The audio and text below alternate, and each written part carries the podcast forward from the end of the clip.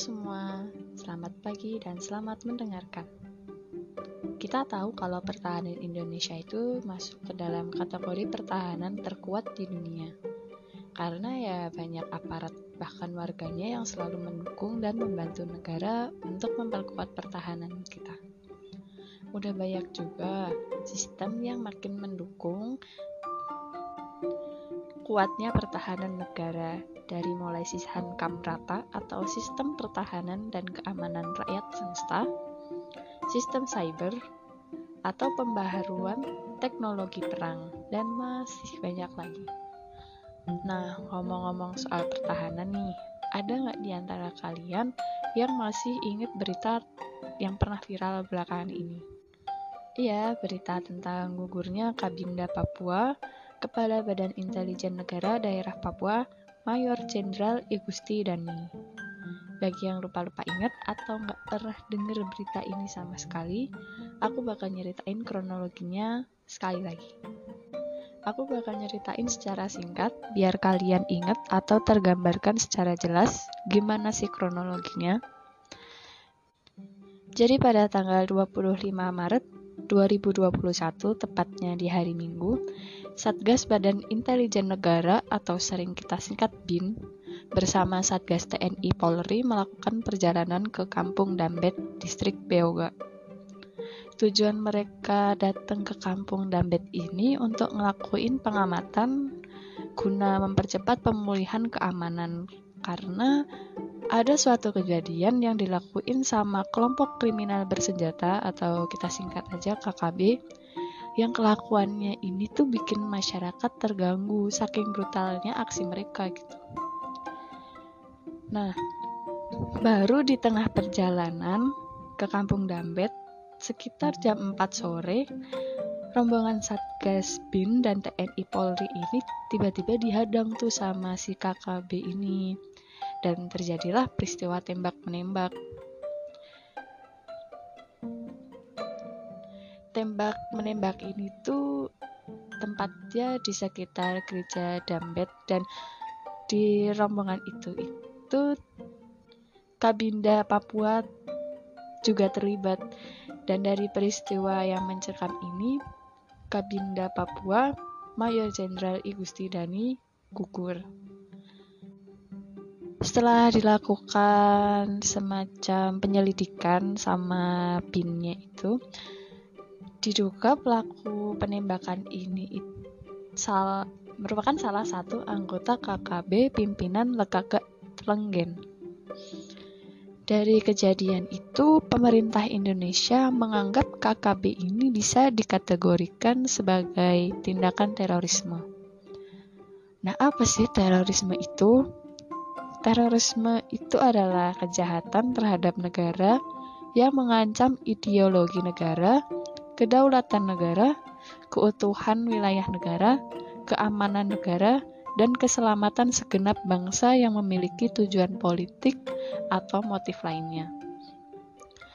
Dan terorisme ini dilakukan oleh perorangan atau kelompok yang terorganisir, bisa bersifat nasional maupun internasional. Terus apa sih motif dari terorisme itu? Kenapa sampai ada tindakan terorisme? So, motifnya itu ada beberapa macam kayak mau merubah ideologi bangsa atau motif politik atau motif keamanan jadi kayak mau ngancurin keamanan negara dan masih banyak lagi Nah, untuk kasus KKB Papua ini motifnya itu ada dendam pribadi karena kematian kerabat, mungkin karena kerabatnya itu mati atau meninggal ya, meninggal karena aparat negara. Walaupun itu tidak disengaja, mereka mungkin dendam gitu sama aparat. Terus yang motif lainnya karena motif ekonomi ya, Kenapa motif ekonomi? Karena mereka tuh kebanyakan pengangguran.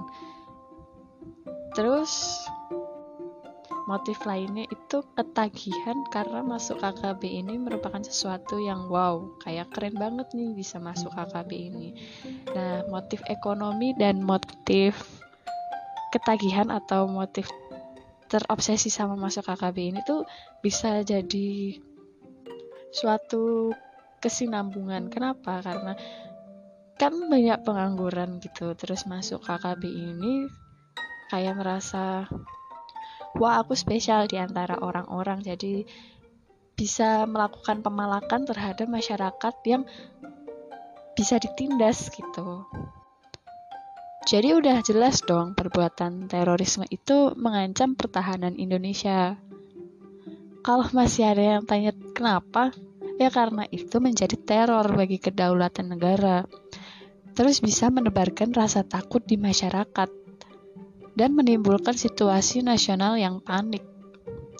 Ini ini sih udah gak baik ya bagi negara dan bangsa kalau misal ada tindakan terorisme.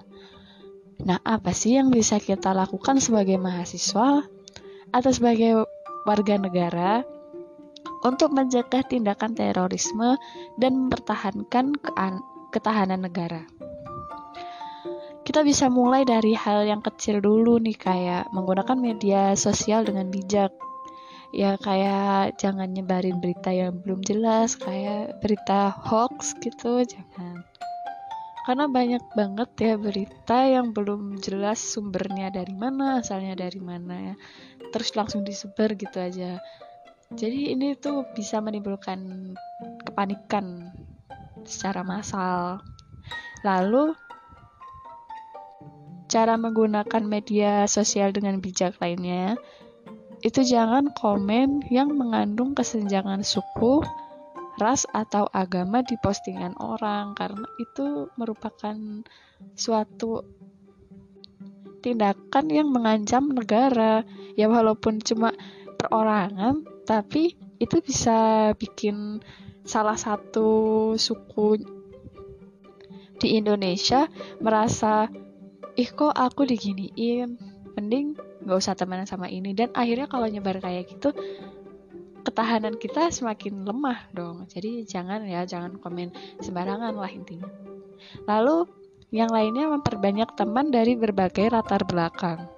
Kenapa? Ya hal ini tuh bisa bikin kamu nggak mudah curiga sama orang dan nggak mudah ngejudge atau menghakimi sesuatu berdasarkan perkataan orang lain gitu. Terus masih banyak lagi kok yang bisa kita lakuin buat memper ikut mempertahankan negara. Jadi, ayo kita bantu mempertahankan negara karena itu tugas kita semua sebagai warga negara Indonesia tercinta.